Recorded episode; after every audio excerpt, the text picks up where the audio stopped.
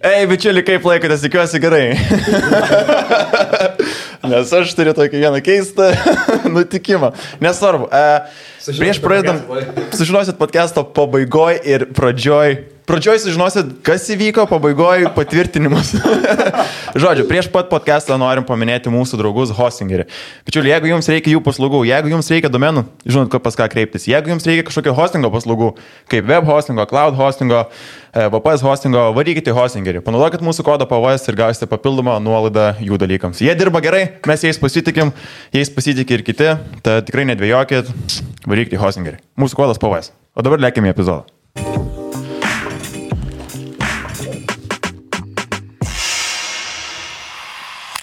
Ei, sveiki, sugrįžę dar vieną PS epizodą. Šiandien pas mus yra e, paralimpietis, laimėjęs atletas, e, iškovojęs bronzą jo, Tokijai, Edgaras Matakas. Sveikas. Sveikas, Edgarai. Sveiki, sveiki. Kaip laikais? Gerai laikausi, smagu Lietuvoje būti pagaliau, kur vėsų, netaip karšta, nes Tokijoje tikrai pragariškai karšta buvo. Ir šiaip e, mes truputį susinervinom, kad laimėjai, nes mes tave pasikvietėm, e, tiesa, nu, mes jau buvom sudarinę prieš olimpiadą A. ir galvojom, nu, tipo čia, bet dabar dabar gaunas taip, kad pakvietėm, nes išpopuliarėjai. ne, ką, šiaip labai labai sveikinam tave, tikrai e, šiemet daug teko, kaip čia, pradžiugti žiūrint parolimpinės, nes mm. labai labai buvo daug gerų epizodų ir labai visų pirma, tai ačiū tau, kad atstovavai Lietuvą ir kad uh, taip nudžiuginai mus. Dėkui, dėkui iš tos sveikinimus, malonu yra. O šiaip jau atsigavai po visko? Aplamai daug, daug klausimų. Man visų pirma įdomu, kaip tu jau teisi e, būtent laiškovojęs bronzą? Uh, iš tikrųjų, pas mane tą bronzą, mes, nu, atvirai kalbant, tai turėjo šį būti aukščiau arba sidabras, arba Auksas? Auksas, jo, nes Aha. mano rezultatas pasaulio reitingai yra numeris vienas.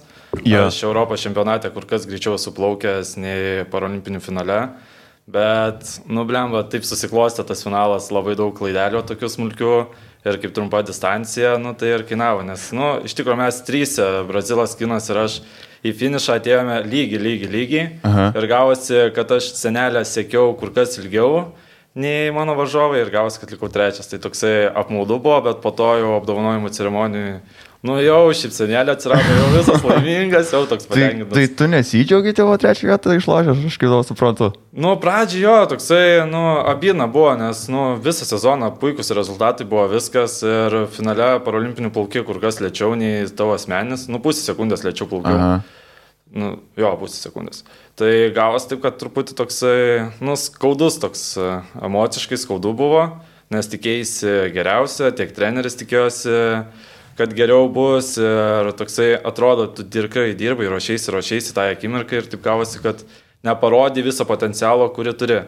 Nu, bet... bet čia žiauriai keista klausyti, ne, kai tarkim, mums čia atrodo, čia... civiliam atrodo, kad tu, va, blėt, bronza, tipo, va, bet tau vis tiek tu skaitais kaip elitinis plaukikas, ar ne, nu, tipo... Ja.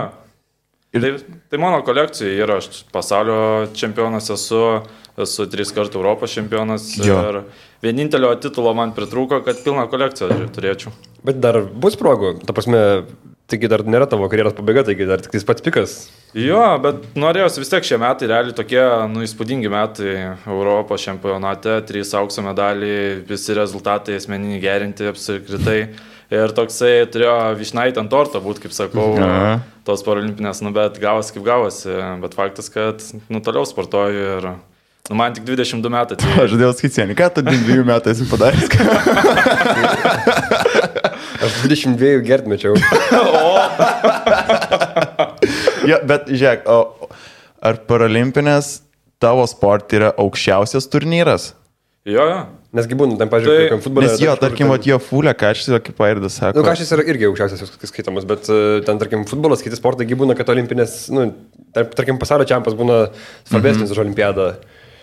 Tai pas mumis kaip individualus sportas yra, tai paralimpinės yra pats aukščiausias taškas, ką kiekvienas sportininkas siekia.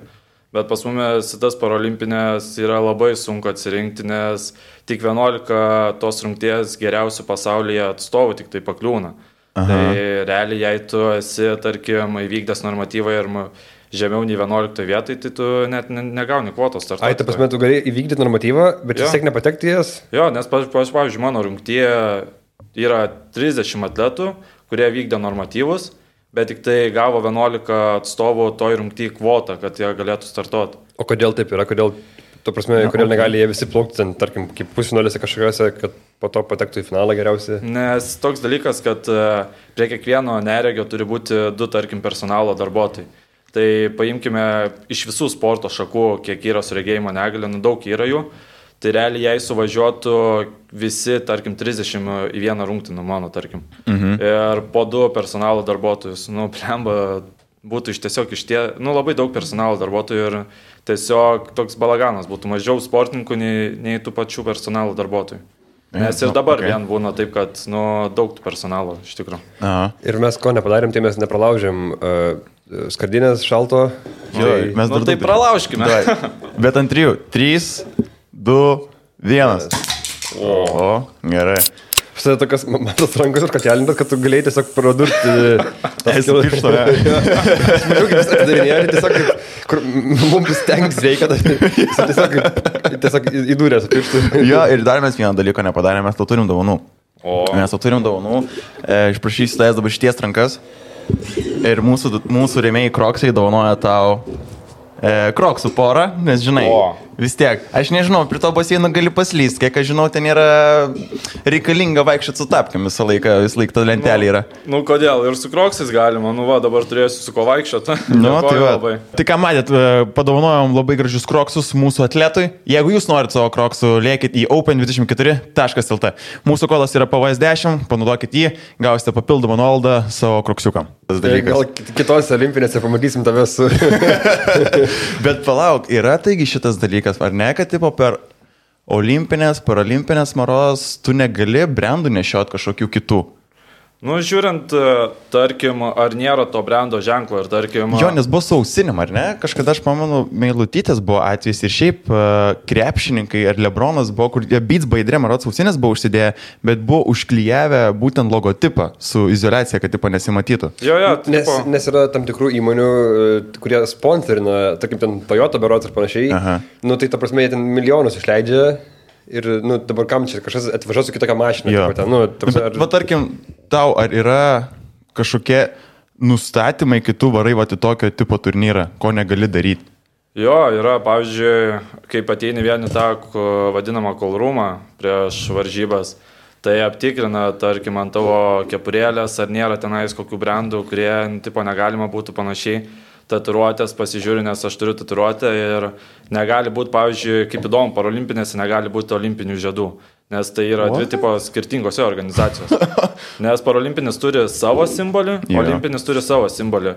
Ir ta prasme, paralimpinėse tu negali turėti olimpinių žiedų, nes ale reklamuosi olimpinės. Tai ką tau taip atneša tarka, sako, Drož tipo? Tipo tipus paima tiesiog ir užklijuoja, arba su markeriu juodai uždažo ir viskas.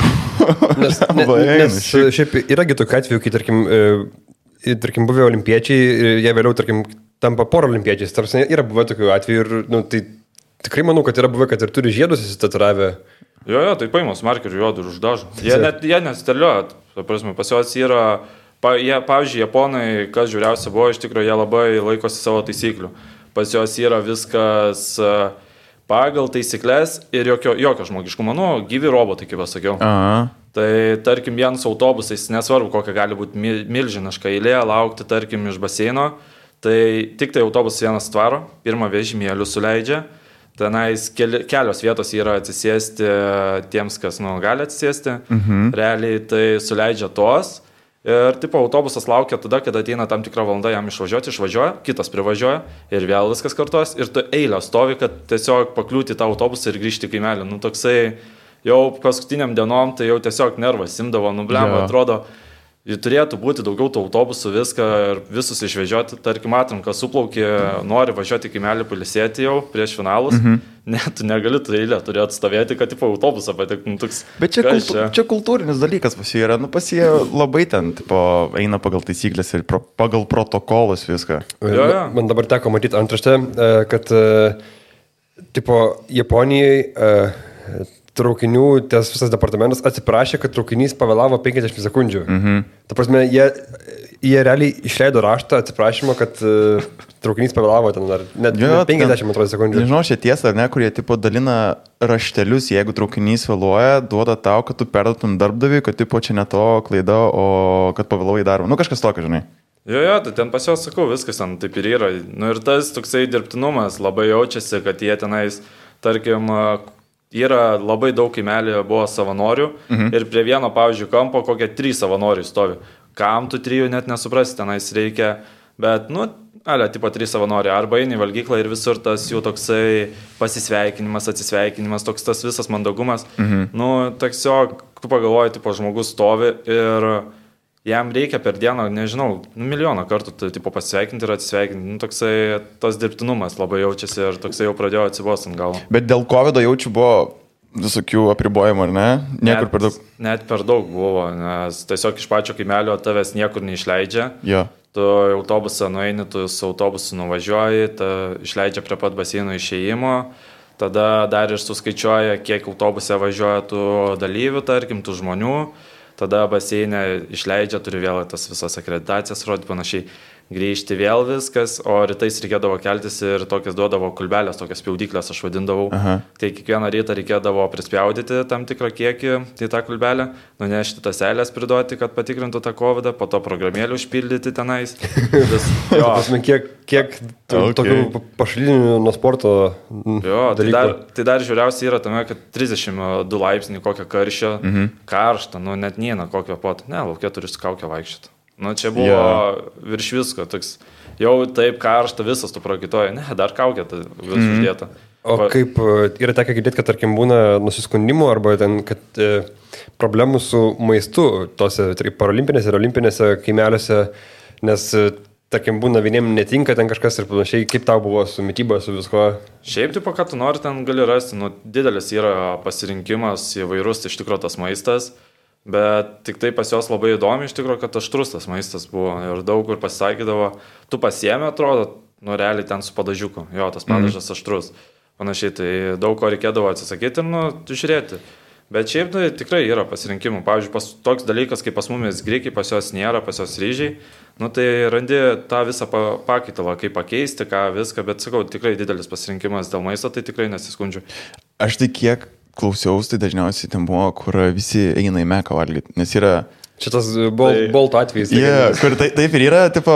Ne, dabar neišėjo, tipo, į tą maką nueiti, nes Rio buvo McDonald's. Jo, yeah, Rio, kur, kur atrodo, ir nemokamai tas maistas yra. Jo, ne? tai ten nuo pačio ryto, 3 valandų eilės įsirikiavusios, tipo atletai, treneriukai, yeah. visi tenais susirikiavę būdavo, tai tenais.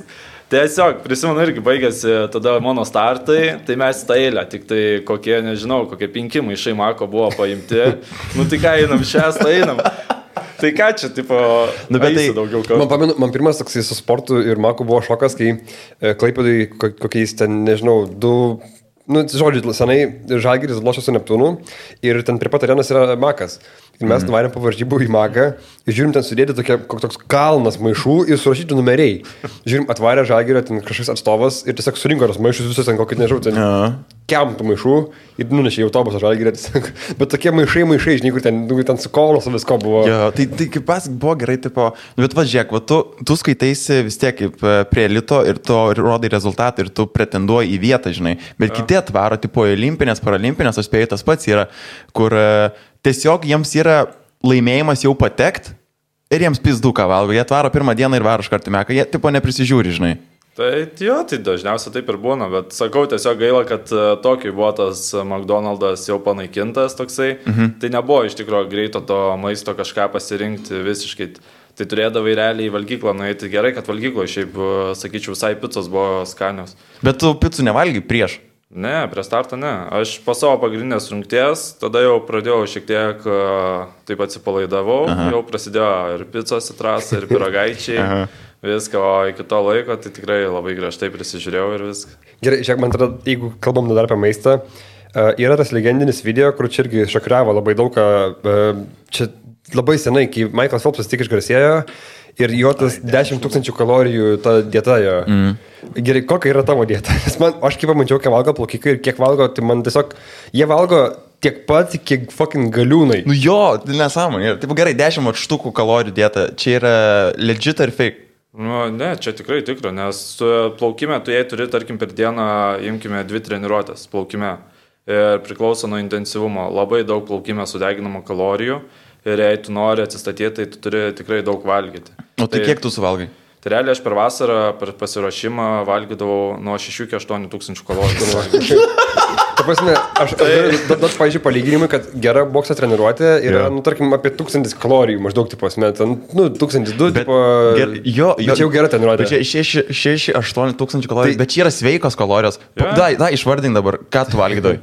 Nu, tai būdavo visos avižinės, tarkim, pusryčiai avižinės košės. Kiek, kiek, kiek, kiek gramais būdavo? Visą, visą paką turi suvalgyti? Ne, ne, tai pavyzdžiui, 100 gramų avižinės košės būdavo, jo. kokie 5 kiaušiniai būdavo, avokadas, tada dar riešutų sviestas. Bet čia tai pusryčiam, ne? Jo, čia pusryčiam man eidavo. Tada kavutės, dar sulčių ir vandens dar užsigerdavau. Bet čia, žinai, okay. čia yra daugiau negu tie bodybuilderiai. Čia yra daugiau. čia mano tiesiog tai pusryčiai būdavo, bet čia nežinau, tie pusryčiai per pirmus kokius 3 km jau man... E, Iškrenta, ne? Jo, aš jau jaučiuosi alkanas, tai dar kokia lieka, dar porą kilo, kilų. Bet tai... gerai, gerai, čia dabar gerai, čia yra kiek, čia, nu, max 800 kalorijų, ne? Plius minus jo. Nu, čia yra 800 dar, dar skaičius, dar skaičius prie to, kad e, susideda užkančiai, tai pas mane yra taip.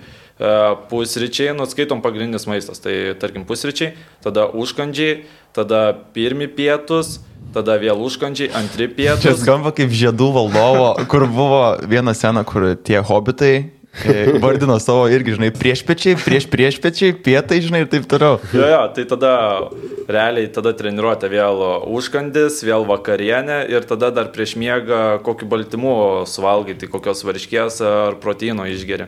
Tai gaudavosi, nu, tikrai per dieną labai daug susirinkdavau. Bet, nu, gerai jausdavosi. Bet va dabar tas ir yra dalykas. Dabar neplaukiu, nu kiek čia neplaukiu. Baigiau savo pasirodymą rugsėjo 1.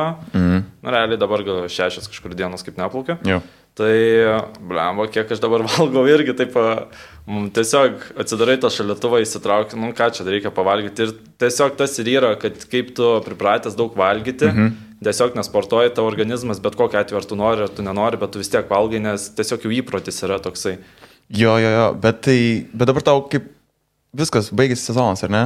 Jo, mano dabar sezonas prasidės spalio kažkur 20 planuoju. Mhm. Pas, prasidės pasirašymas ar varžybos bus jau kažkokias? Ne, ne, tik pasirašymas. Lapkričio pirmąjį stovyklą išvažiuoju. Tenais, nu realiai jau toksai pagrind... jau prasidės darbas stovykloje. Tai po to vėl grįšiu čia pasitreniruosiu, tada sausivėlių stovyklą ir taip, emigruosiu, galima sakyti. Jo, ok, gerai, mes prieš tai išnekėjom apie papildus dar, ne? Mhm. Ja. Tu gali šaut prie workoutą prieš varžybas? Jo, galima. Aš, Bet pavyzdžiui, tau... kolrumė vieną tą prie workoutą man pasiskaičiuoju iki laiko. Okay. Tarkim, lieka 12 minučių iki mano išėjimo į startą. Jo. Tada išgeriu prie workoutą, man grinai per 12 minučių suveikia ir niekas nieko nesako, tai yra realiai legalus dalykas. Bet tai... į buteliuką mišti vis tiek reikia po to. Nu, iš tikrųjų, jie tipo, jei prieina dopingo kontrolieriai, pasiema, tada jo, bet mane jėmė taip įdomu, iš tikrųjų.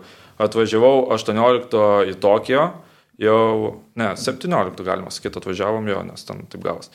Tai 18, man atrodo, 9 ryto į duris aš mėgau dar, prisimenu, skambina. Mhm Sveiki, mes iš dopingų kontrolierių, einame su mumis. Na nu, gerai, nuėjome, tai galvojau, nu kaip įprastai, šlapimas. Jo. Ne, tai jau nebe šlapimas buvo. Šlapimos pradžia, po to kraujas, tai visas procedūrą paėmė, viską. Nu, taip, bet įprastai yra dalykas, jei tu, tarkim, atvažiuoji su geriausiu rezultatu ir top 3 esi, tai tave, nu, jiems vis pilną realią procedūrą darys. Bet, nes... bet, bet yra kažkokia atranka, ne, ten į loteriją kažkokia vos, ne? Ar Ne, tiesiog top 3 atletus jam. Pavyzdžiui, to rungtyje tu esi, to, tavo laikas yra užregistruotas top 3 ir viskas tave jam. Nes, pavyzdžiui, būna, čia vėlgi, tos, ai gal čia komandinėse labiau būna, ne kad e, random, nu, ta prasme, kažka, kažkaip... Uh, Ai, kur, tipo, nu, nu, ten, yra ta atsitiktinė tvarka. Jo, jo ten, ten, vienus patikrina, kitų žaidėjų nepatikrina, ten visai, tai, nu, ten labai labai kažkaip random, būna, aš pati būtų įdomu pasidomėti, nes... Bet, tipo, nesako... Nes kiti eina ir, ir praeina labai ilgai, ten, po to pagauna, ten paaiškėja, kad ten ilgai naudoja labai. Bet aš suprantu, kad nesako laiko, ne, va, ateina bet kada ir, tipo, einam. Jo, nu tai kaip tu atvyksti, vis tiek turi nurodyti, kokiam, koks tavo kambarys, su kuo tu gyveni, nuo kelių, tarkim, tavo treniruotės yra, kur tave rasti. Ir realiai iki pat tavo išvažiavimo tu turi visą tą informaciją pateikti ir net Lietuvoje būdamas tu taip pat turi tą informaciją būti pateikęs, nes jie gali, gali ją sugalvoti tiesiog ir Lietuvoje patikrinti mhm. po visų varžybų. Pataiksnas turėjo netikrą penį. Aš nežinau, ar taikymas, bet yra tas buvęs dalykas, kad jie, bet šiaip gan dažnas dalykas buvo visai, ja. kad turėdavo tą netikrą penį, kur tipo, ten jis prileistas šlapimo ja. kito žmogaus ir, o, ir po to paaiškėjo, kad jis neščias yra, nes šlapimas buvo. Tai ja, čia dabar buvo visai manas neseniai kažkas su krepšininkais, ne, kur tipo, ar ten, ar ten bairis buvo, aš nesupratau, kur patikrino ir sako, tu neščias. Čia seniau nes... tokia istorija su fulė buvo, tikrai žinau, bet uh, gal ir su krepšiniu buvo kažkas. Bet tipo, uh, rusai parolimpinėse irgi šauna visko? Kokia yra situacija, nes čia buvo tas... Taip įdomiausia yra, tame čia yra gera istorija ir labai jokinga, tai čia ne tik su, ne, ne apie dopingą jėmus, o mhm. Realiai tai mano klasė buvo rusas, kuris, nu, mano klasė yra nematančių klasė. Aha. Čia realiai. S11, ne? Jo, S11, tai jie visi realiai arba šviesą skiria, arba visiškai yra akli. Mes taip paplaukėme su visiškai tamsintais sakinukais, kad visiems lygios sąlygos būtų. Tai buvo iš tikrųjų įdomi. 2019 e, rusas pasaulio mano rungtyje buvo antras. Mhm. Uh, tai po to 2020 e, šo, nu, tą karantiną, tai taram varam. Bet jį prigavo, nufotkino, Rusijoje jisai važiavo su mašina, nufotkino greičio matoklis, kad jisai, nu, kad viršio greitį ir po to paaiškėjo, kad jisai yra mhm. aklas ir plaukia už 11, o vairuoja mašiną. Nu, tai Ai. realiai toksai, nu, ką, ką jisai daro? Čia kaip šnekėjai, jis iš vairo buvo, ne? Jo, jo. Nu, Čia kaip šnekėjom, tada, kur tipo buvo... Tai, pavyzdžiui, Ispanijos, Ispanijos nu. kaip žinia rinktinė buvo, kur, ta prasme, jie ten visi susifeikino pažymas ir, ta prasme, jie laimėjo, man atrodo, netgi auksą. Jie laimėjo auksą, jo. Ir, tipo, po to paaiškėjo, kad ten, nu, jie Yes. Jo, nu čia toks fake, sakau, bet čia ypač su rusais būna, nes Londono, pavyzdžiui, S14 tai yra intelekto sutrikimą Aha. turintis atletai ir Londone buvo irgi incidentas, tai 2012, kaip rusas olimpietis, nes nepakliuvė olimpinę rinktinę į sveikųjų, tai sugalvojo, nu, kad jisai turi intelekto sutrikimą ir gali parolimpinėse dalyvauti. Tai va taip ispanai padarė, jie visą kažio rinkinį, jie turėjo sufeikin IQ testą. Jo, IQ. Bet irgi, bet sakau, buvo tas žiauri įdomus dalykas, kai jie turėjo jį sufeikin, bet ne Max blogai. Nes tada būtų labai irgi atrodė, tipo, įtartina, žiūrėk, jūs čia visi tokie, tipo, labai smulkaus intelekto, žinai, tai irgi ja. turėjo išlaikyti dar tam tikrą lygį. Arba dar buvo tasai, kad e, kažkuris boksininkas buvo, kur jam barstydavo miltelius ant tų teipų. A, jo. Ir, su, jie sukėtėjo nuo prakaito ir tampa kaip betono kietumo. jo. Ta prasme, ir kažkas ėjo pro šalį ir pamatė, rūbinės duris buvo pravertos mm -hmm. ir mhm. pamatė, kad ten barsa miltelius ant rankų kažkokius, po to patikrino ir ten čia nuėmė pirštinės, kad ten yra ble, betono, cemento kietumo, ta prasme, jo, jo, jo. nu, tai ir jis ten visus nokautuodavo, ten, ta prasme, po to paaiškėjo, kad va taip ir būdavo, nes ten, realiai, pavojinga gyvybė tokie dalykai yra. Nu. Žiauru yra. Sakau, bet čia nu visur yra tas toks sukčiavimas, nes pavyzdžiui, plaukime irgi nu, yra visų jiemus klasių, visi taikosi ko žemesnė klasė, ko lengvesnė, kad kuo paprasčiau būtų iškovoti tos medalius. Bet yra klasė mane, kaip suprantu, nes mes tada dar šnekėjome, ne, nes tarkim, kaip žiūri paralimpinės, ir žiūri, tarkim, plaukimą, ir ten būna su įvairiom negaliom. Jo, jo, tai priklauso nuo tavo lygos ir priklauso, kiek tu, pavyzdžiui, judini tas savo galūnės, nuėmus su fizinė negalė. Bet, pavyzdžiui, tik tai, kad yra labai didelė ta problema, pavyzdžiui, yra trys klasės regėjimo negalės. Pavyzdžiui, 13 tai yra, nu, matantis, nu, mhm. tik tai da, jie gal iš šonus kažkiek silpniau mato, ar tarkim, šiaip, nu, iki kokių 5 procentų matantis. Jo. Ir yra S12, kurie, nu, tarkim, iki procentų turėtų matyti, bet iš tikrųjų irgi ten apie 5 procentus mato ar net daugiau. Bet būna tu iš tos S12 į S11 eina ateina. Nu, tipo, lengviau yra S11, ne, bet tik tai yra tas tik sunkiau, nes, nu, stamsintais sakinukais reikia. Aha. Prisipratinimas. Bet to, to prasme, pats treniruočio procesas yra lengvesnis, nu, šiek tiek, ne? Ta prasme, nes, nu, ar, ar kaip? Pavyzdžiui, jei tu S12 daug metų plaukėjai, Nes tu išmo, matydamas, tu išmokai visą techniką, tu vis, realiai tavo visas greitai, tu viską išmokai greitai plaukti, techniškai viską matydamas. Jo. Ja, ateinamas tada į S11 yra kur kas paprasčiau visą tai gyvendinti, jau užsidėdamas tos sakinukus, bet, nu, tai realiai pripratimo reikalas. O tu visiškai nematai, ar Jo, aš realiai, nu, šviesą dar kažkiek skiriu, Aha. bet šiaip nieko daugiau. O koks yra treniravimas, nes mes su Airdu šnekėjome? Dabar vas skaitėm jo, kad Aha. E, mus labai nustebino, kad ten, tarkim, nu, mes, pažiūrėjau, nebuvom pagalvoję prieš tai, kad um, tam, kur rašė, kad vienoj, kaip čia, kad ieškot naujų būdų, metodų ir kad vienas iš jų buvo, kaip, pažiūrėjau, gulint ant soliuko, kur tau treneris rodo su ranka mane. Nu, tau, jis, nu, tau, tau paima ranką ir jis įrodo, kaip reikia. Kokį mostą daryti. Ja. Jo, arba šitaip, arba tiesiog treneris įlipa į vandenį ir ant tavęs vandenį rodo, nes sausumoje yra vienaip, vandenį yra kitaip. Mhm. Nu, bet tai yra kur kas sudėtingesnis darbas ir iš tikrųjų labai daug kantrybės reikalaujantis, nes nematantis žmogų išmokinti plaukti yra, nu, tikrai beprotiškai sunkus darbas. Ir va, tarkim, kaip yra su gyliu? Mm. Aš turiu omenyje pojūčių gylio. Pojūčio, gylio pojūčių. Jeigu ateina visiškai, visiškai, ne, nuo pat gimimo aklas ir nori išmokti plaukti, jis vis tiek, nu, neturi to. Ir atrodo, kaip kada turi suprasti tą pojūtį. Nu, savaime čia ateina tas dalykas. Nes kaip tu nematai, tu daug dalykų iš tikrųjų tu jauti, nes tavo kiti pojūčiai suaštrėja. Mhm. Tai čia tiesiog jau yra savaime, kaip tu pajausi, kaip tu pats pristaikysi nuo tavo pačių jau pojūčių.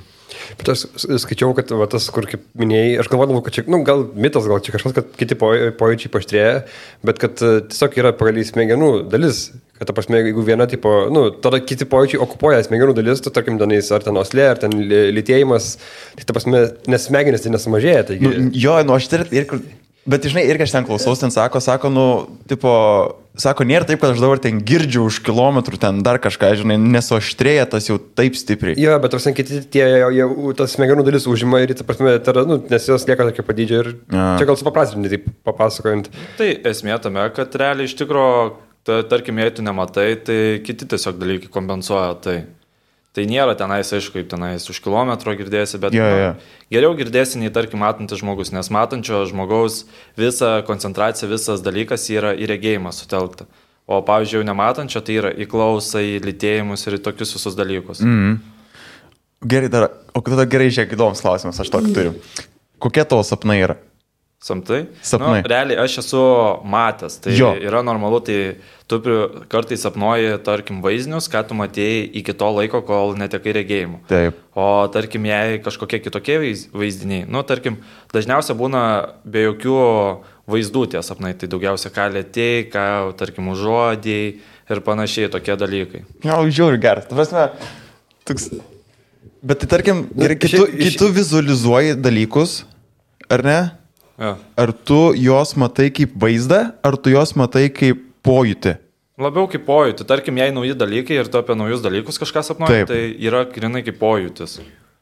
Bet jeigu aš, tarkim, dabar pasakau kokį nors daiktą, ar ne, nu tarkim, e, nežinau, ten automobilis. Nu tai aš esu kaip matęs, jo. aš realiai netikau regėjimo, tai 15 metų kažkur. Tai realiai aš matęs esu tos daug dalykų ir mano pasąmonė yra susiformavusi, kaip tie dalykai atrodo. Tai yra man kur kas paprasčiau nei, tarkim, paėmus žmogų, kuris yra nuo gimimo nematantis. Jo, ok, nu jo, make sense. O to, pažiūrėjau, vis tiek e, yra tekę bendrauti, uh, nes, pažiūrėjau, nu, pas mus, tarkim, švietimo šitais dalykais beveik nėra, ne? Nu, tarkim, istorijų pasakojimų ten, nu, vat reikėjo pasieškoti ir pasižiūrėti. Tarkim, o kaip, kaip jiems būna? Ten tikriausiai irgi nėra, kad visiems vienodai, bet kokie pas juos būna, vat, iš jų istorijos galbūt kažkokios. Na, nu, iš tikrųjų, jie daug kurios dalykus, tie, kurie nuo gimimo daug kurių dalykų net neįsivaizduoja. Tai, tarkim, tose mokyklose specializuotose stengiamasi apipasakot, bandoma apipavydalinti, kad jie suprastų, tarkim, kaip atrodo debesis, kaip atrodo ta saulė ir panašiai, nes tokių dalykų kaip žmogus nematęs, jis net sunku jam įsivaizduoti, mm -hmm. kaip tai atrodo. Tas pats, tarkim, jei nuo gimimo yra nematantis žmogus, jam yra kur kas sunkiau su orientacija.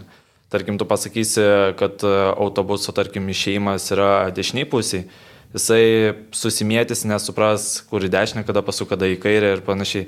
Nu, tokie labai sudėtingi dalykai ir juos reikia kur kas e, labiau mokyti, kur kas labiau su jais dirbti, kad mm. jie tiesiog taptų tokie savarankiškesni.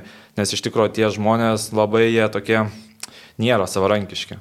Bet spėjau, nu, užknis, ar nėra tas toks, kad tipo būna perdėtas dėmesys? Labai šitas erzintis dalykas. Toksai, aš esu tai... savarankiškas žmogus jo ir man patinka, kaip aš pats galiu viską pasidaryti ir man nereikia, kad už mane kažkas darytų. Ir Bet... tu fakin nesi nu, jo, fiziškai gyv, gyvulys, esi palei savo jėgą. jo, toks gaunasi, kad, nu, tu gali pats viską pasidaryti, o būna, kad prieina, o vaikeli, tau čia reikia pagalbos, jam už tos rankos tempia, nu, blemba, aš Ar aš esu kažkoksai, nežinau, kitoksai, kad aš negaliu pats pasidaryti, nu aš tik tai nematau, realiai, aš esu toks pat žmogus ir aš galiu viską taip pat pasidaryti, bet kitaip tik. Tai jo, tarkim, buvo viena tokia įviškiai jokinga istorija, prie Romerio ten yra barakai. Ir ten... O, kažkas trenkėsi ką tik. Na. Ką tik avarija, man atrodo, buvo. Jo, ką tik avarija, gerai prilipo. Ble, kaip tikiuosi, kad neįmanoma aiškinti. Šiaip aš bėjau čia šiandien, aš, tikiuosi, aš, aš šiandien kai važiavau, tai aš papasakosiu savo kelią, aš dėl ko vėlavau Antakalnio gatve. Pirmas sustojimas mano buvo skamštis. E, tiesiog žiūriu, sustoja tipo, kažkoks gyvūnas ant kelio ištaškytas ir bičias šluoja tą gyvūną yeah. į, į samtelį ir visas kelias užtvertas. Antras, kurio čia buvo už porą šimtų metrų sugedo trūlikas, visą kelią užkirto, yeah. vėl, vėl laukti. Man tai skau, sorry, tik pažinti, jau čia vėluoju. Kitas, pavažiavau 200 metrų pistą avariją. čia buvo viskas, e, ir vis, viską fotkinau, nes čia viskas buvo pusę kilometro spindžių. Jo, jo, jo. Tai taip pasme. Jo, tai gerai, aš irgi dėl įdomių istorijų vėlavau. Iš pradžių išvažiavome kaip ir laiku, nu 9 išvažiavome, nu, tai realiai turim anksti būti. Tai Draugas sako, o medalį pasiemi. Oi, ne, tik medalį. Apsisukom, grįžom iki namų medalį pasiemėm. Po to važiavam, sakau, gal kavos atsigeriam. Nu gerai, sako, atsigeriam. Nustojom kavos pasiemėm, važiuoju, važiuoju, važiuoju kažkur netoli Vilnius atsidarė padukas kovos, vis ant maikės. Vėl nesąmonė. Tada skambinė, nes čia yra Vilniuje įsikūręs tas parolimpinis komitetas. Uh, Ei, gal turi pažįstamą. O jis yra Sak... olimpiečių gatvėje, to prasme, ar centre pačiam? Ar pačiam centre yra? Jo, jo. Tai paskambinu, sakau, gal maikę turite, kokią MD, sakau, uh -huh. galėčiau pravažiuoti pasim pakeliui. Nu gerai, sako, pas mumis ten daug visko yra, sako, privažiuok, pasimk. Man privažiavau, pasiėmiau, tai tokia kelionė, sakau, gavosi, kad ir vėluoju. Viskas tvarkoja, viskas tvarkoja. O baig, jo, ties ta istorija, kažką noriu. Ne, aš sakau, dėl to medalio, kad uh, paliekami, aš labai noriu pažiūrėti kulminaciją. Gal, gal, gal, paliekam, paliekam gal iš tavo dar. Noriu paliesti. E, jo, ta istorija, kur, tipo, kur, jo, kur žmonės labai, labai, tipo, žiūri kaip į visiškus vargšiukus ir taip toliau, žinai. Jo, jo. Buvo taip, ten prie Romerio yra barakai ir vienas ten, nu, aklas bičias irgi vaikšto, vaikšto ir jisai sustojo. Jis studijuoja ten, jis ne? Jo, jo, studijuoja ten, jis sustojo, sako, ei, ei, ei, ei, bičiai, jo, kažką ten tokio, žinai, gal galite padėti, aš pasiklydau. Nes mes vaikštom, matom, kai jis, blėt, kokį sako, pusvalandį tiesiog, va taip, pat, ratais vaikšto, vaik, neranda kelią, žinai. Bet jis sako, gal galite mane išvesti pagrindinį kelią ir, tipo, aš jau žinau, kur eiti, žinai. Mes sakė, tipo, gal tave kur nuvesti iki galo, sako, ne, ne, nereikia, žinai. Tipo, paėmė, nuvedė ir viskas. Tai va tas pagalbas, jeigu reikia ir paprašo, viskas. Tai va tas ir yra, kad mokam kalbėti, nu, kiekvienas mes turim dovaną, galim šnekėti. Yeah. Tai jei mums reikės pagalbos, mes pa, paimsime, paprašysime ir viskas. O ir toks sakau, toksai, kad tu nepaprašai pagalbos, bet jie siūlo, atrodo, tai peršia jiem ir daro, nu toksai. Nu, ne, man, man asmeniškai to. pačiam yra nemalonu, nu, tipo, nemalonu per daug. Vieną kartą buvo, jo, galbūt ne, irgi buvom palangoj ir tipo bičias ten į tiltą buvo ant ratukų, žinai, vežimėlį. Varė, varė, sako, ei, nu gal galite padėti, žinai. Bet aš man pradžiai net nesinorėjau eiti, nu, Nes aš suprantu, kaip pat yra toks tas beigiškumo, nu, ble, aš tipo galiu, žinai, padaryti viską. Ja. Tai mes tipo pastumėm, viską tvarkoju, žinai. Jeigu paprašo, tai jo. Bet ten bėgti tipo iš karto, nu, ble, nežinau. o kaip šiaip, tarkim, pavyzdžiui, mes visi žinom, kad, nu, tarkim, ten būna, kas yra su neįgaliais vežimėliais, kad jiems ten reikalinga tam tikra infrastruktūra, kad e, galėtų užvažiuoti, užkilti. Bet tarkim, aš, pavyzdžiui, kaip yra su neregiais, Kaip, kokių jums, pažiūrėjau, reikia infrastruktūros dalykų, kad, tarkim, ten geriau orientuotis, ar kaip, ką daro, pažiūrėjau, miestai ir šalis, kad ar palengvintų? Iš, jo, ar iš vis Lietuvoje yra bent jau Kaune, vat... Prie, prie perėjų būna. Išvystytas šitas dalykas. Nu, esate vis tiek pastebėję, kad realiai tokie yra kaip ir grioveliai tenais ja. padaryti prie šios forų ir panašiai. Nu, to tie realiai padaryti tam, kad mes orientuotumės, tarkim, kur yra perėja, kur yra tas nusileidimas prie perėjos, ar tarkim, į kurią pusę reikia pasukti, kad šalia gatvių eiti ir panašiai. Mhm. O šiaip tai daugiau brailio gal rašto reikėtų, kad, pavyzdžiui, būtų parašyta kur nors ir panašiai, ar tie garsinti šviesoforai. Nes kur nėra įgarsintų šviesoforų, labai nu, sunku perėti gatvę. Mm. Yra. Tu tada turi stovėti, realiai klausyti, kada privažiuoja mašina, kada sustoja, kad galėtum eiti. O šiaip tai nežinau, kad ir viskas kaip ir gerai. Nėra tokių, kad labai kažko išskirtinumo reikėtų. Gal tik tai sakau, šitie dalykai būtų daugiau kažkur išvystyta Lietuvoje, tai būtų -hmm. tikrai pasaka. Kur buvo vienas, e, nežinau, čia, nu, tai man buvo visai jokinga, kur buvo e, kažkoks eksponatas ir brailio raštu parašyta neliesti. ir žinai, kad, kad tu perskaitum, turi vis tiek paliesti. jo, jo, bet svarbiausia, nelies parašyta. jo, jo, toks, o, sorry. o, tarkim, tą patį brailio raštą, jį, nu, kiek laiko truko išmokti, taip jau gerai, gerai, kad... Ne, tas ir yra įdomiausia, kad e, aš jį labai gerai, tai tikrai jo nemoku, skaityti viskas tarkoji moku, bet uh, realiai kaip mokykloje buvau, aš jį labiau akcentavau, nes man jo reikėjo mokslus, nu, pasibaigti mhm. viską bet realiai baigi mokyklą ir nu, pasi, realiai nenaudoji to brailio rašto, nu, visiškai tau jo nereikia. Nes okay. realiai visos technologijos yra pritaikytos ir nėra jokių problemų. Tas pats universitetą baigiau, realiai net neprisilėdamas prie brailio. Aha. O brailio raštas, gerai, žiūrėk, aš mane gausiu dabar pat, pataisyti, jeigu ne.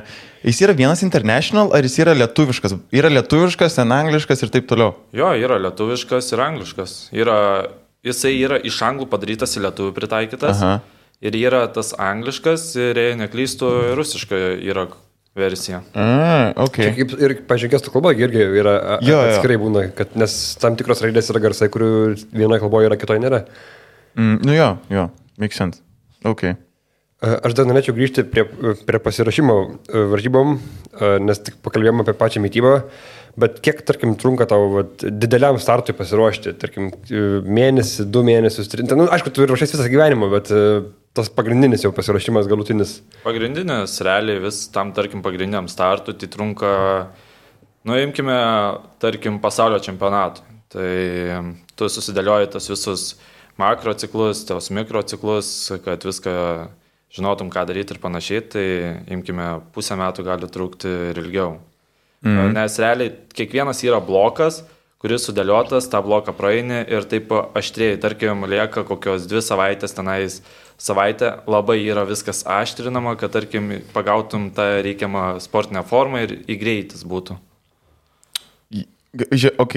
Ir e, kaip, pažiūrėk, reikia būtent užtaikyti taip padaryti, kad tavo pikas būtų per tą startą, o tarkim ne prieš jį, nes aš kiek žinau, kad labai yra, dažnai būna, kad sudega sportininkai, tarkim, kad jo. jie pasiekia optimalią formą prieš startą kažkokį ir po to mm -hmm. jau mhm. prasideda kritimas netgi. Čia kaip mano treneris sakytų loterijų. Realiai, mm -hmm. nu, sunku pasakyti, kad kaip jį pagauti, realiai tai loterija yra, arba pataikai, arba ne. Bet vis bandai viską padaryti, kad pataikytum. Labai daug kas prisideda tai, kad kaip tu psichologiškai jausies. Mhm. Jei tu, tarkim, psichologiškai jau dvi savaitės iki starto esi ir jau degi visas, jau toksai jaudinės, drebi, kaip sakau, mhm. viską, nu tai gali net nevažiuoti, nėra ko ten nevažiuoti. O esi save užgaudęs taip normaliai prisiminęs, ką galvojai būtent prieš pat startą? Mm, kaip įdomiausia, iš tikrųjų nieko negalvoju. Aš tiesiog ramiai laukiu savo starto ir neįsileidžiu, pavyzdžiui, negatyvių minčių. Nežinot, mhm. tas dalykas yra, o čia pralaimėsiu, čia nebūsiu pirmas ar panašiai ateina tos mintis. Yeah. Tu, jūs tengiasi neįsileisti savim, pasitikė, nusitikė, kokią muzikytę, kokios motivacinės žodžiai, tenais panašiai. Aha. Viskas ir tiesiog laukiu to starto ramiai. Tai šiaip labai va, teko įdomu dalykas į, į, į temą, kad, e, tarkim, nu, kai tu vis tiek tu esi ten plaukęs nu, šimtais tūkstančių kartų ir kai tu, tu jau antiek tavęs išmokęs plaukti, kad tavo smegenyse yra ten tam tikroji vietoj, nu, užsifiksavę tie visi judesiai, kad tu darai automatiškai juos. Ir jeigu, pavyzdžiui, tarkim, prieš kokį didelį startą sportininkai pradeda pernelyg daug galvoti, jo. tai e, tas visas e, perina iš to automatinio tipo, ir į kitą smegenų dalį, mhm. kur tai nebėra automatinis, kur tu turi vėl galvoti apie visus tenais judesius atskirai ir panašiai, ir dėl to jas čiaukina, kaip sakom, under pressure. Ai, nu. Tai ta prasme, turi, yra optimalus laikas, kiek tu gali galvoti, ta prasme. Man čia buvo visiškai amazing faktas, kad, tipo, jeigu, pavyzdžiui, ten meti baudas lemiamas, Jo. Ir jeigu tu per daug užsigalvoji, tai tau iš to automatinės tos perina į kitą smegenų tą atsakingą vietą. Ir tu tada turi galvoti apie visus, tipo, visus ten dalykus. Iš... Nu čia kaip jaučiu būna gerai, čia primityvus labai pavyzdys, bet tarkim su eilėraščiu, ne, kai šulio reikėdavo mokytis. Kad tipo išmoksti, tipo, okei, okay, atrodo, gali pasakyti, bet kai per daug jį galvoji, tau atrodo, bet aš turiu iš naujo viską mokyti ir žodžius turiu iš naujo kartoti, žinai. Ten, pažiūrėjau, rašė, kad, tarkim, metant baudas per krepšinį, uh, yra ten brots, ar ten 5 sekundės yra tas optimalus laikas, kiek tu, tu gali pasitaikyti pagalvoti, nes kiekviena papildoma sekundė yra jau, tie prasme, tau jau duoda neigiamas. Tai ten rašė prieš bėgimo startus taip pat yra, kad mm. yra tam tikras kiekis sekundžių, kiek tu gali koncentruotis. Okay. Jeigu viršyt bent truputį, sako, tada jau tu, tu sudegti gali. Jo, nu tai realiai vis tiek daug metų yra treniruojama, tai realiai kiekvienas tas judesys jau gaunasi automatinis ir mm -hmm. Tau net nereikia apie tai galvoti, nes tavo kūnas jau jisai daug kartų yra kartojęs tą judesį ir jis jau automatiškai žino, ką darys. Tai va tas ir yra, kad prie starto tu niekada negali įsileisti galvą, kaip -hmm. dabar plauksiu, kaip tos judesius atliksiu.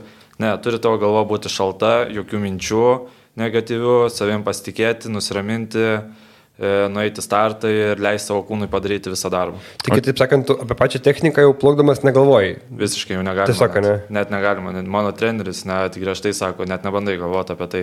Tu mhm. sako, tu negali galvoti apie tai. Jei tu galvoji, viskas sako, galim net nestartuoti. Wow, wow, Tada gerai žiūri. o kiek, tarkim, irgi man labai įdomus dalykas, nes uh, Man visą įdomu, kiek, tarkim, yra kažkokios improvizacijos tame, pažiūrėjau, plaukime ar ten treniruotėse, nu, tu, aišku, yra būdas, kaip taisyklingai plaukti ir, nu, tu ten negali savo technikos kažkas sukurti savo plaukimo. Kiek yra, kur tu gali kažką, va, taip. Su papildomo kūrybiškumo? Nu, jo, kažkokio kūrybiškumo. Nu, pavyzdžiui, sprinte, tai sprinte pas visus galima pažiūrėti, yra labai skirtinga technika. Vieni plauks labai ilgais grįžniais, kiti trumpesniais grįžniais Svarbiausia yra, kaip tu greitai gali plaukti. Realiai kiekviena ta technika yra individualus e, dalykas, nes pas kiekvieną žmogų skirsis bet kokia atveju jinai. Mhm. Tai plaukime irgi, tau viena gali technika tikti, kitam kita. Tai realiai reikia žiūrėti pagal patį žmogų, kaip jisai jaučiasi, kaip jisai greitai plaukia.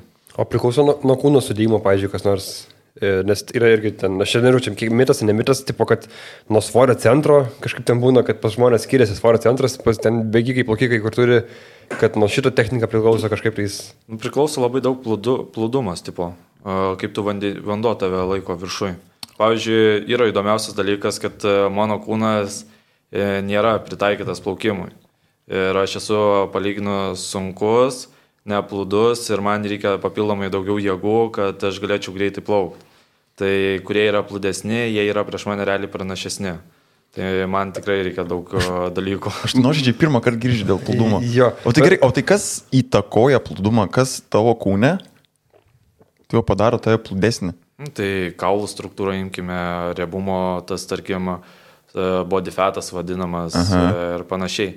Pas mane, tarkim, pas plaukikusi galima pastebėti yra kojos, nu, imkim, keturgalviai tenais, mhm. plonesni, pas mane jie yra dideli ir jie pas mane daugiau degonės realiai sudegina pačio plaukimo metu.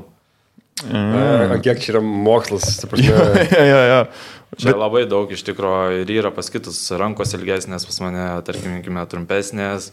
Nu ir visi šitie, tie atrapamo, lemba, tie visi duomenys realiai Taip. žmogaus e, labai daro didelį įtaką. Aš šiaip jeigu apie tave nežinočiau, į tave pažiūrėjęs, spėčiau, kad esi gimnastas. Aha, iš tavo rankų. Jo. Sakė, aš fitneso atstovas labiau. ja, ja, ja. Fitnesas, gim, gim, gimnastika, man toks stovėjo iš tavo rankų, nes, pažiūrėk, dilbiai vien.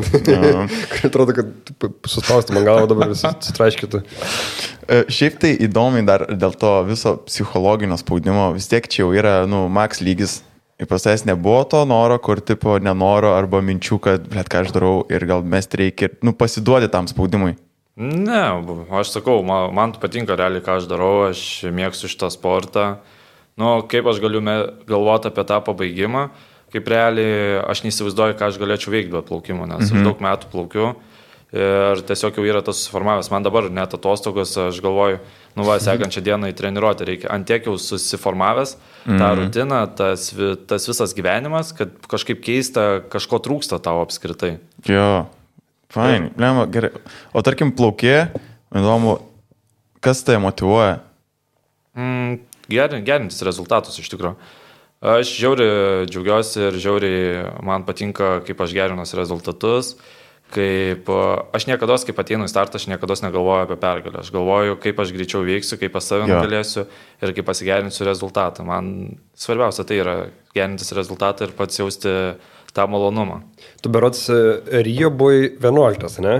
Jo, Rio buvau 11, e, geriausia vieta buvo 400 laisvų, plaukiau 8. Mhm. Ir dabar gerokai pasigerinai, bet, na, aišku, čia penki metai skirtumas buvo, bet tai dar yra laiko ir dar pasigerinti. Tai, tai, tai labai, labai tikimės, kad, nu, taip pasme, kad e, pavyks tai padaryti. Dar turiu klausimą, žiūrėk, tarkim, jūs plaukėte, ne, šim, olimpinis baseinas yra 5 metrų. Jo. Bet plaukia daugiau yra 100 metrų, ne, plaukimas? Jo, 100 yra, 400 yra. Ir gerai, ir, ir kaip per tą apsisukimą padarot Kaip tu žinai, kada daryti apsisukimą prie baseino krašto? Nu, tą tai, kulverščiuką. He, realiai, jei stebėjote, tai yra teiperiai vadinami, nu, tai mūsų treneriai. Vieni, tarkim, palydė mumis iki starto, ten sutvarko tą bokštelį, tenais nuveda prie to bokštelio. Kiti yra kitoj pusėje su lasdom, kad pabaksnuotų, tarkim, kaip lieka. Čia yra pagal sustarimą, mes treneriu esam sustarę, kaip lieka pusantro grįpšnio kažkur, mhm. kad pabaksnuotų ir aš, tarkim, jei reikėtų saltą daryti, jau veršiausi ir pataikyčiau tiesiai į senelę. Jo, nes aš, jo, čia tas, kur su ta lasda tokia didelė būna, ne? Ne, meškerė su klizmu. ne, nu rimtai. nu, ja, jis ten toks bumbulas yra uždėtas ant tos tai klizmą, nu, uždėjo. Tai treneriukas, jo, pasiėmė lasdas, papjaustė, papjaustė klizmą į movę. Gerai, sako, laikys.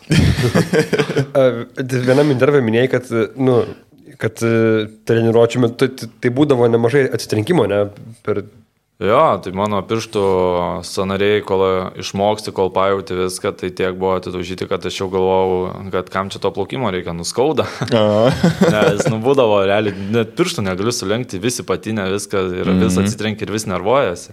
Ir apskritai, nu, pasižiūrėjus, yra labai daug randų pas mane nuo tako, nus realiai apsidaužimai, apsibrozdinimai, nu, jau antiek yra nubrozdintų vietų, kad nu, tiesiog mhm. jau visam gyvenimui paženklintas randus. Šiek... O, esi, nes, nes, nes, nes mes kai galvom, kai mes, pažiūrėjau, plaukėm mane, ten, nu, kas, mes paliečiam dažnai, tokia greičiai yra, tai ten įs, gali įsirėžti visų greičių, tai pareiti. Ir tiesiog su pirštų galais ir kali tą sieną. Fuck, it, kaip čia skaudė turėtų. Žiauriai skauda. esi buvęs nepastebėjęs ir išplaukęs iš tą kelią lauką? Jo, jo. Čia čia įprastas dalykas. Realiai, da, pavyzdžiui, krūtinė plaukė, darai posūkį, e, realiai, tarkim, tavo kūnas šiek tiek labiau pakrypęs į vieną pusę ir į kitą ir atsispiri stipriai jo. ir nespėjai įsitempti, nu, tai ir vara varai taką.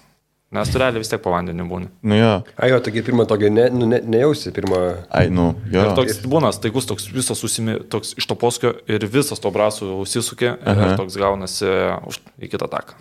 Yra.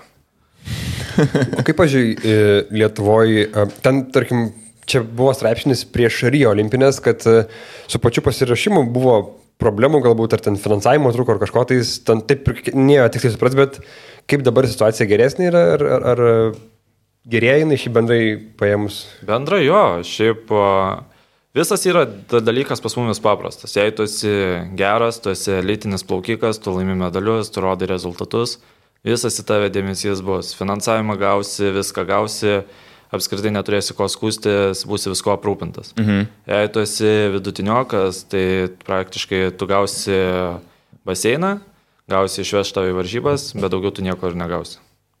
Nu, tai čia, čia manau, tai dauguma. Svarbiausia perlipti viduriuką, tą perlipti ir tada... Jo, nu svarbiausia tapti elitiniu, turėtų išgyventi realiai, tu turi nuo dugno kilti, kilti, kilti, pasiekti tam tikrą lygį mhm. jame plaukti, rodyti rezultatus ir visas dėmesys į tave bus, tu visko būsi aprūpintas. Ja, gerai. Aš gal truputį, e, aš nežinau tiksliai, vat, kiek tu pats dar norėsi gal pasakoti, nes irgi esi pasakojęs interviu. E, kaip tu apie patį tą momentą, nes tu sakai, iki 15 dar e, kažkiek matėjai. Ja. Ir buvo tada momentas, kai jau, nu, staiga pradėjai, nu, nebematyti, ne? Jis buvo tam... Buvo, ne, nebuvo tikras... tas staigumas, nes realiai reikia paimti tas, aš nuo pat gimimo buvau silpnaregis, aš labai silpnai mačiau ir man reikėjo akinių ir panašiai. Tai po truputį silpno tas regėjimas. Kad ir jau akinių jau žiūri, kad nebereikia, nes, nu, tiesiog e, jau nebuvo tokių stiprumo akinių, kad man padėtų. Ir e, ėjo, ėjo metai ir tiesiog tas toks, toks dalykas, kad 15 peržengiau, 15, nu tai kažkur sausio vasario mėnesį man ant tiek pasidarė prastai, kad atsiguliau ligoninę, tie tyrimai ir silpnėjo, silpnėjo, nu tai galiausiai gavosi taip, kad nieko, nu išnyko visiškai tas regėjimas ir, nu, tu, aišku, tu išgyveni dėl to. Mhm. Depresija buvo viskas, nu, tai normalus yra dalykas, manau, kiekvienas kažko netenkame, mes išgyvename savaip. Tai ta prasme, čia man tiesiog ant kiek stiprus žmogus, nu, tu esi, ta prasme, kaip tu sakai, nes kiti gali tiesiog įkristi ir įkristi tą dalyką, nes yeah. čia, ir, ir, ir tai būtų netgi pateisinama, ta prasme, nes čia yra nu, tikrai sun, sun, sunkus dalykas. Nu, mes, šiaip, mes... šiaip nėra pateisinamas dalykas, kad tu pasiduodi, nu, blemba. Tas e... nepa, nepateisinamas, bet e, kad, nu, bu, įmanoma supras, kodėl, ta prasme, tai būtų, nu, ta, nežinau, kaip aš. Aš suprantu, nu gerai, žiūrėk, tokį turiu klausimą abiem tada. Nu. E, ir ką, ką pasirinktumėt? Arba aklas nuo gimimo, arba kaip tavo atvejs, tu matei ir praradai regėjimą. Aš asmeniškai nu, nuo gimimo, nes man atrodo, man būtų žiauriai, sun, nu, man būtų sunku, nu, tipo, tu prarandi vieną iš pagrindinių netokių e, pojūčių. Aš net negalėjau, aš nežinau, aš, ne, aš, man, man per, per sunku atsakyti. Mums iš šono žiūrint, žinok, nu, labai stiprus žmogus ir fiziškai jo matosi ir, ir šiaip, nu, tipo, Nu, tavo, gerai, tavo klausimas va toks būtų. Aš tikriausiai irgi rinkčiausi, kad nuo gimimo, nes yra tikrai skaudus dalykas, kaip tu matėjai, matėjai. Ir eina metai ir tu tiesiog žinai, kad tu daugiau, tarkim, gyvenime nematysi. Yeah. Nu, tai yra tikrai skaudus, nes realiai tu gimsti aklas, nu, tu net negalvoji, ar tu matysi, ar tu ne. Nu, net, net nekyla tau minčių. Realiai. Aš iški džiaugiausi, kad daug dalykų esu matęs, daug ką supranti, nes, nu, vis dėlto, kaip ir sakau, kad uh, geriau, kaip sakau, kaip matėjai ir praradai regėjimą, daug ką supratai, mhm. nuo gimimo kaip aklas ir nu, daug ko nesupranti. Bet tarkim, tau, e, kai dar matėjai, tau buvo prognozijas jau, kad tai bus, ar tu pasmė, tu, tu, nu, tu tam nusit, kaip čia, aišku, tam nepasiruoši, nenusteiksi, bet tu, ar čia tiesiog nebuvo jokių prognozių, kad kas gali būti? Nu, daktarai kaip ir matė, kad e, negerėjo man ta situacija, bet man pradžioje iš tikrųjų labai buvo toks dalykas, kad uh, jie pražiopsojo, kad pas mane paumėjo tą glaukomą. Nu, mhm. Ir kad jie kaip pražiopsojo ir man tas vis regėjimas silpo silpno, jie realiai tada jau nieko tiesiog negalėjo padaryti ir tiesiog sakė, kad uh, greičiausiai aš neteksiu regėjimų. Nu, jau tėvus irgi ruošia tam. Ir toksai man, nu, aišku, aš labai išgyvenau, bet mano šeima dar labiau išgyveno, nes, nu, keista ir dabar, pavyzdžiui, aš turiu penkių metų sesutę, mhm. jinai iki dabar jinai nesupranta, kad aš nematau, jinai su manimi bendravo taip, kad lyg matyčiau, sako, broli, pasižiūrėk, broli, tas, tas, tas, o tu supranti, kad uh, tu turi buvo, nu, nesureikšminto, nepriimti, kad taip, taip. sako, neįsižeisti. Nu, apskritai aš neįsižeidžiu dėl to, nes, nu, man tai yra normalus dalykas. Ir tiesiog uh, sakai, aha, sesutė, jo, jo, gerai, mačiau. Tai va, čia irgi tam, tam pačiam straipsnį, kur ką tik sustavau, e, buvo, kad, pavyzdžiui, treneris, ne, irgi turėdavo adaptuotis, ne, kad, kai sakydavo, treneri, neberodykit man. Tai ir dabar tas pats, tai, tai nieko čia naujas to treneriu. Ne, nu, jisai save pats prigauna, stovi, tau sako, tarkim, užduoti dėl technikos Ir tu girdai, jisai ten ranką suka, jisai tenai mostus daro. Sakau, treneri, o sakau, kam jūs suka tas rankas, sakau, aš nematau. Sako, ai tiksliai, pamiršau. ja, ja. Bet, o kas labiau, kokie labiausiai klausimai užnisa, kai va tarp klausinėjai, ar, ar dar kažką daro? Oi, nieko, truputį išbėgo. Nieko toj policijai. Labiausia tas, kad iš tikrųjų klausinėja, kaip tu jautiesi nematydamas, Aha. kaip kas, nu toksai, mm, tiesiog atrodo tie klausimai tie patys ir ja. tas toksai, nejau, nejauk iš tikrųjų kartais būna apie tai kalbėti, tipo, kaip tu dabar jautiesi nematydamas, ar mhm. tenais, kaip tu reagavai, nematydamas panašiai. Atrodo, daug esu apie tai kalbėjęs, nu, bet suprantu kiekvieną, kiekvienam, pavyzdžiui, interviu ir panašiai. Dėkui. E, tai yra tiesiog jau įprasta ir tu turi nurelį viską vis tiek per naują papasakot. Mm. Bet šiaip aš nežinau, nėra tokių gal labiausiai, kad uh, skaudinančių ar tokių užknisančių tų klausimų, visi tie klausimai yra normalūs, svarbiausia, kaip tu mokėsi atsakyti juos. Jo, mes kažkada buvom turėję tokią diskusiją. Nu, mes, aš toks nelabai suprantu, kodėl tai daro. Tarkim, kaip visiškai, visiškai nuo gimimo klam bando paaiškinti spalvas Čia yra beprasmiška. Aš čia, čia jo, kur dabar aš prašyčiau šiaip tas įsivaizduoti naują spalvą. Taip, atpasakok tą spalvą, žinai, kokią nors. Nu, jo, kaip ir gražu, bet tipo raudono, tai kaip arbūzas. Nu, blėt. Kažkur man žinau, žinau, Mėlyna, mėlyna, tai kaip vanduo. Nu, Ok, bet. ne, nu, čia sakau, čia toks gaunasi kaip e, komedija. Tu bandai žmogų, kuris nematęs tų vaizdų, jis neįsivaizduoja realiai, kaip atrodo ta geltona, kaip ta žalia, tarkim, panašiai. Ja. Tai tas pats paimkit. Žalia tai kaip žalia. Ja. Nu, jam, kaip, kaip supras, kaip nu, okay. atrodo, ja, ja. Šiaip tu, pavyzdžiui, e, tu toks esi labai, nu, kaip čia, linksmas, sarkastiškas, gal savi ironiškas, toksai, kiek tau tai padeda, galbūt, e, ta prasme, nu, ar galbūt padėjo tam tikrų metų tam tvarkytis, kaip sakai, su depresija ar su kažkotais.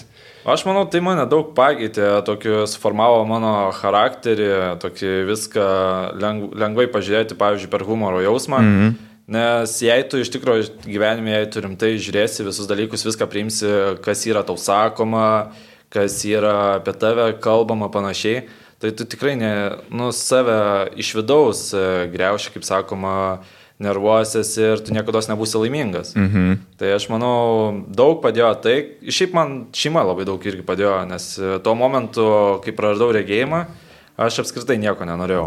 Buvo tas sunkiausias laikotarpis, kada vienintelis dalykas mano gyvenime buvo lova. Viskas. Yeah. Lovai guliu, nieko nenoriu, nieko nenoriu mokintis, nieko nenoriu tobulėti, kad galėčiau tapti savarankiškas, visko bijojau, niekur judėti nenorėdavau, tiesiog galvodavau lovoje, aš gulėsiu ir man tipo viskas gerai bus. Bet tiesiog tėvai paėmė, sako, ne, tu taip ne, negulėsi, tu yeah. eisi ir tu išmoksi.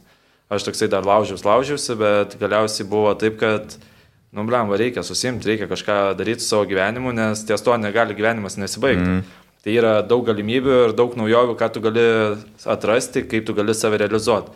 Tai tas pats su balta lasdelė, tarkim, išmokimas vaikščioti, tas brailio raštas išmokimas. Sarka Petriko, tai tu iki tol su lasdelė nevaikščiai, ne? Ne, man iš viso lasdelė buvo, aš net nematydamas stengdavausi be lasdelės eiti, nes aš gyvendavau Kaune, kaip galima sakyti, slabotkiai ir galvodavau, kaip į mane pažiūrės dabar mano draugai, panašiai. Ai, nu. Eidavau, mhm. tipo, namo grįždavau, suskleisdavau lasdelę, galvojau, pareisiu jo, karoči, pareisiu į krūmus, tuš, galiu, tipo. nu, okei. Okay. nu, toksai, tas toksai dar buvo sunku priimti tai mhm. ir supras, kad, nu, blemba, viskas, nu, reikia mokėti su lasdelė, reikia kitaip gyventi, jo. nei anksčiau gyvenai. Mm, tai reikėjo daug laiko, bet, aišku, nu, patobulėjau. Ar, ar šalygatvė yra to vienas didžiausias priešų? Stulpai yra vienas didžiausias. Stulpai prieš. didžiausias prieš yra. Jo, nes būna eini, ne. Nors tu žinai, kad tenais tikrai jo. bus tas stulpas, lasda prašona tu sukaktai. Labas rytas. O, Arba šakos irgi. Nu, šakos kaip tos nulinkusios. Taip. Nu, aš galvoju, esu žemas žmogus. Nors e, nu, tikrai metras 8-3, e, nu nesu žemas. Ne, tu, tu esi aukštesnė negu vidutinio ūgio. Jo, jo, nu tipo aš galvoju žemas esu. Nu ir galvoju, kad šakos yra aukštos. Tai, ir, su, ir su kakta, grinai, grinai buvo su kakta, jau prie universiteto buvo su šakas. Ai, nes tu, tarkim, nu, tu, tu nemusikoji su lasdėliai viršų. Nu, tai tu neini taip, tu eini tiesiog žemė, su, su Jo, tai taip gaunasi, eini, nu, tu susipažįsti su kiekvienu stulpu, su kokiu, tai šalygačių taip nėra, kad eitum ten, tarkim, atsitrenktum tą, nu, su lasdą atsitrenki, tai jau mhm. žinai, Bet sakau, su tais stulpais yra daug tų istorijų, kaip atsitrenki net prisėdi, pasėdėti, po to atsistoji. Arba kano, kažkam po, po kom suki šitą lasdą, tai kažkas nudrimba. Nu, tiesiog įprasta. čia, čia jau vairis yra kažkam. Aš esu tai padaręs. ir kiši specialiai kojas lasdą. Ne, nu ten nespecialiai buvo. Iš tikrųjų, buvo istorija. Išlipau iš autobuso dar universitete, studijavau. Išlipau ir prieš mane, nu, mergina kažkokį išlipo. Tai ir jinai... Nu, galima, jos, kaip žinau. Bet jinai tikriausiai buvo sausinėma, aš nesupratau, nes aš e, šiaip įprastai labai greitai, nu, aš nesu tas, kur lietai ten saugojasi kažką. Jo. Aš einu, tai aš einu keurai.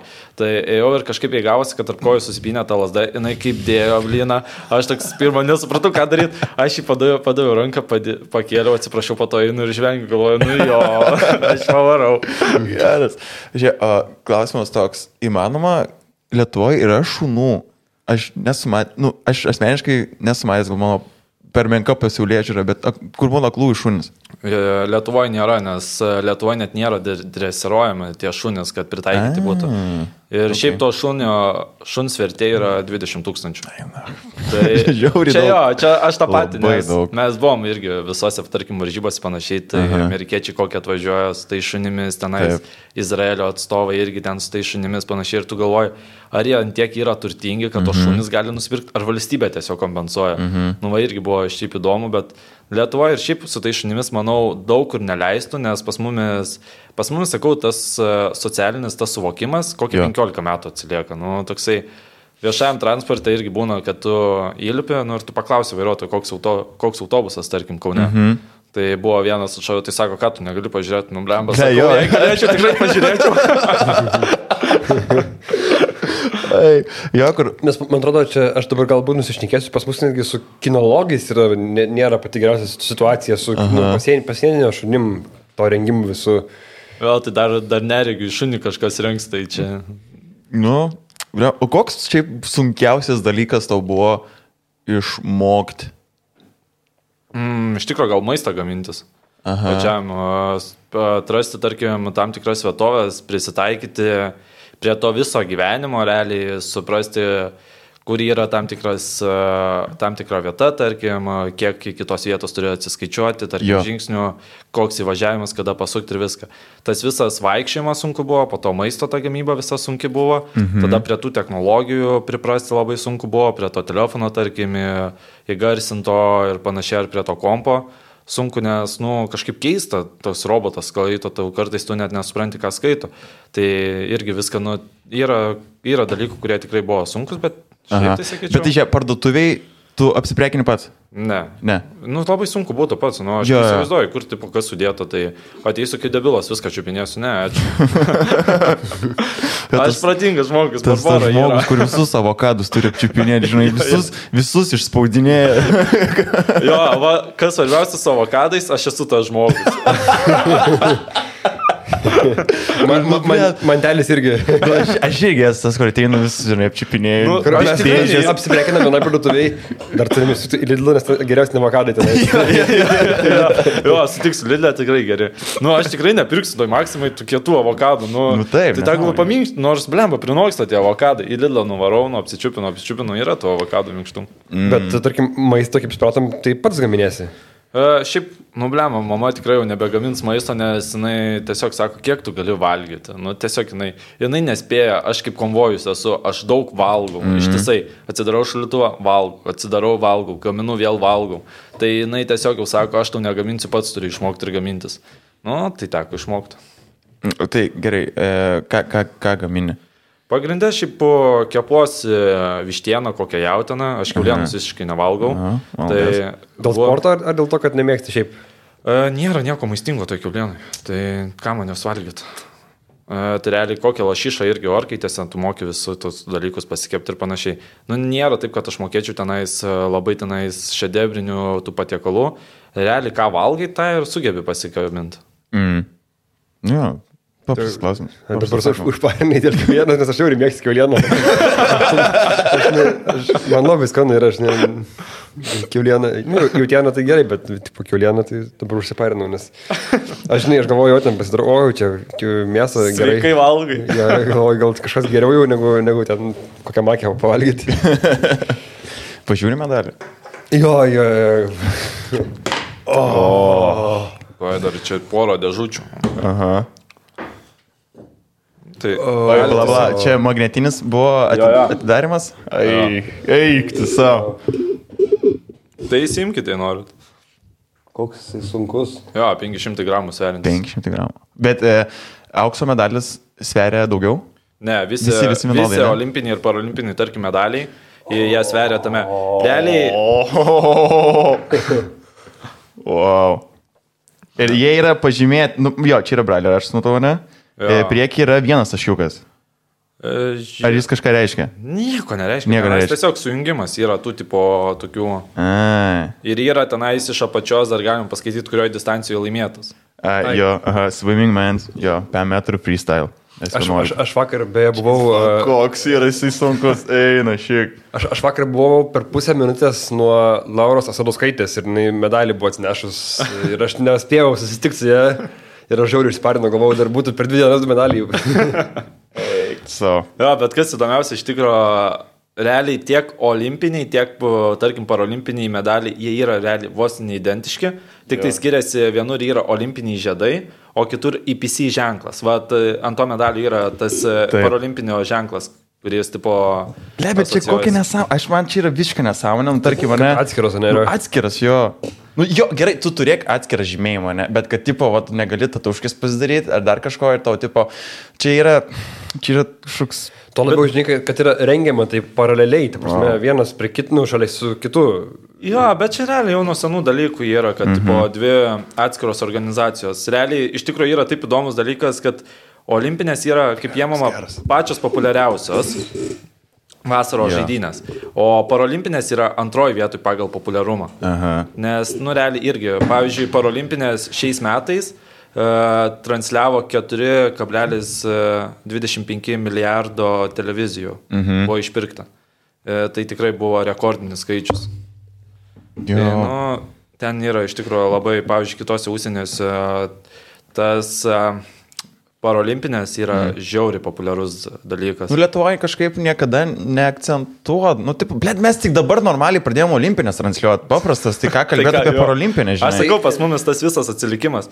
Viena, sakau, tas buvimas Tokijoje, tarkim, tie žmonės, panašiai, vien skridimas, tarkim, skridimas namo su Japonijos oro lines tenais, jo. tom tos tardesės, jos matė mano plaukimą, yeah. jos paprašė mano medalio apsižiūrėti nice. ir dar pa, paprašė nusifotkinti. Tai uh. turėjau veiklos, kol skridau. o, duodat pačią dėžutę irgi pažiūrėti.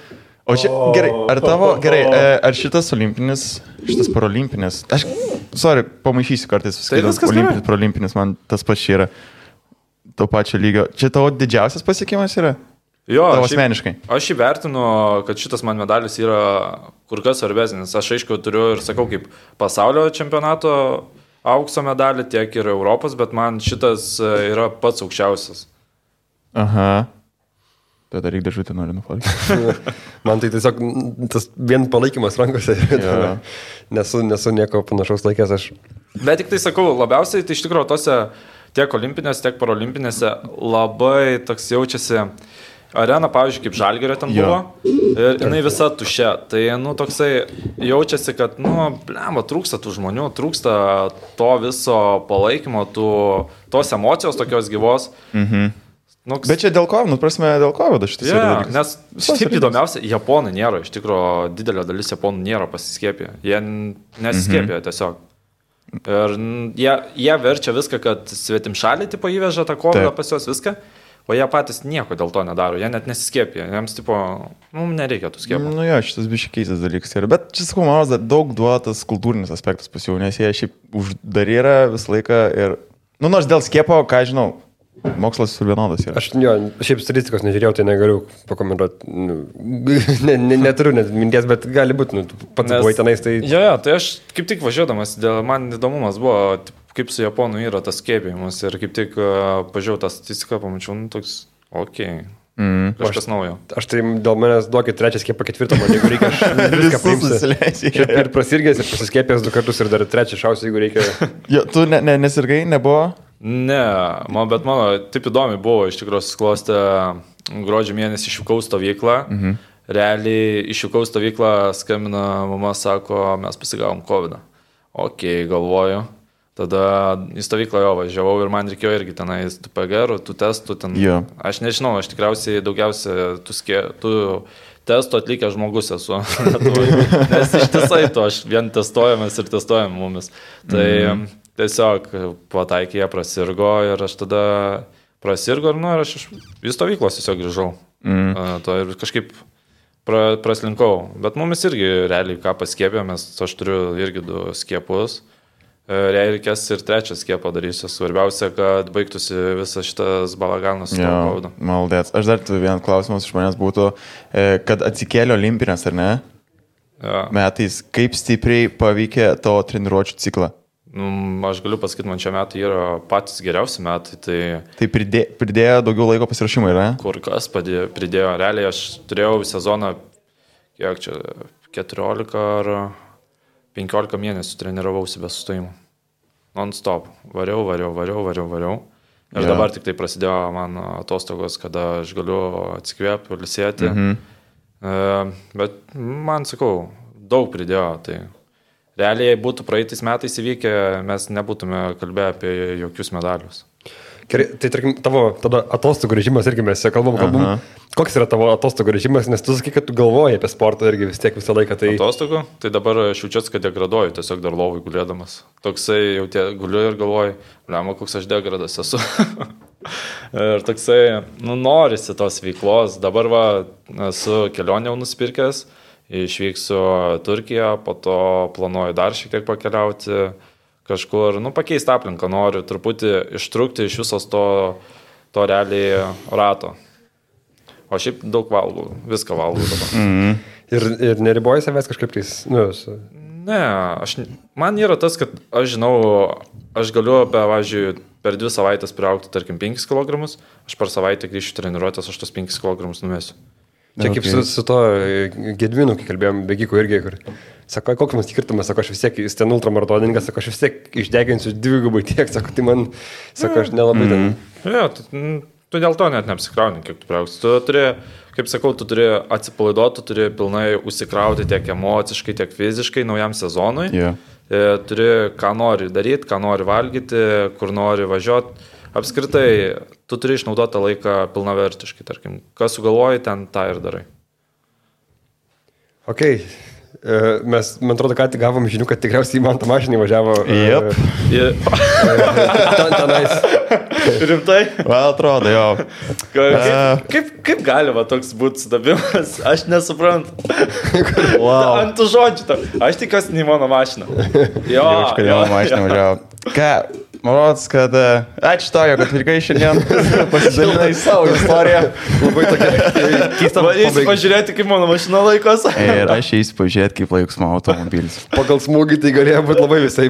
Ir labai yeah. liūdna, manau, nes smūgis tikrai nemažas buvo. Fuck me. ja, tai, tai, tai... Labai draudimas. Uh, eh, aš dabar. dabar truputį sunku. Aš dabar biški tur esu. Tai, ja. žodžiu, labai tau ačiū, kad uh, nepatingėjai čia iš Kauno atvaryti, nes, nu, ta prasme, čia žmonės skirtingi už kilometrą būdami atvaryti, ja. tai, tai, tai labai ačiū tau, kad atvarėjai iš paties Kauno ir kad atnešiai medalį mums parodyti, nesam mm. nieko laikę panašas rankose, tai labai labai smagu ir linkim tau tikrai dar daug gerų startų ir tikim, kad dar bus ir auksas olimpinės ir dar daug kitų medalių. Dėkui, dėkui, kad pakvietėte, iš tikrųjų smagu sudalyvauti, pirmas toks podcastas yra. Ja, ja.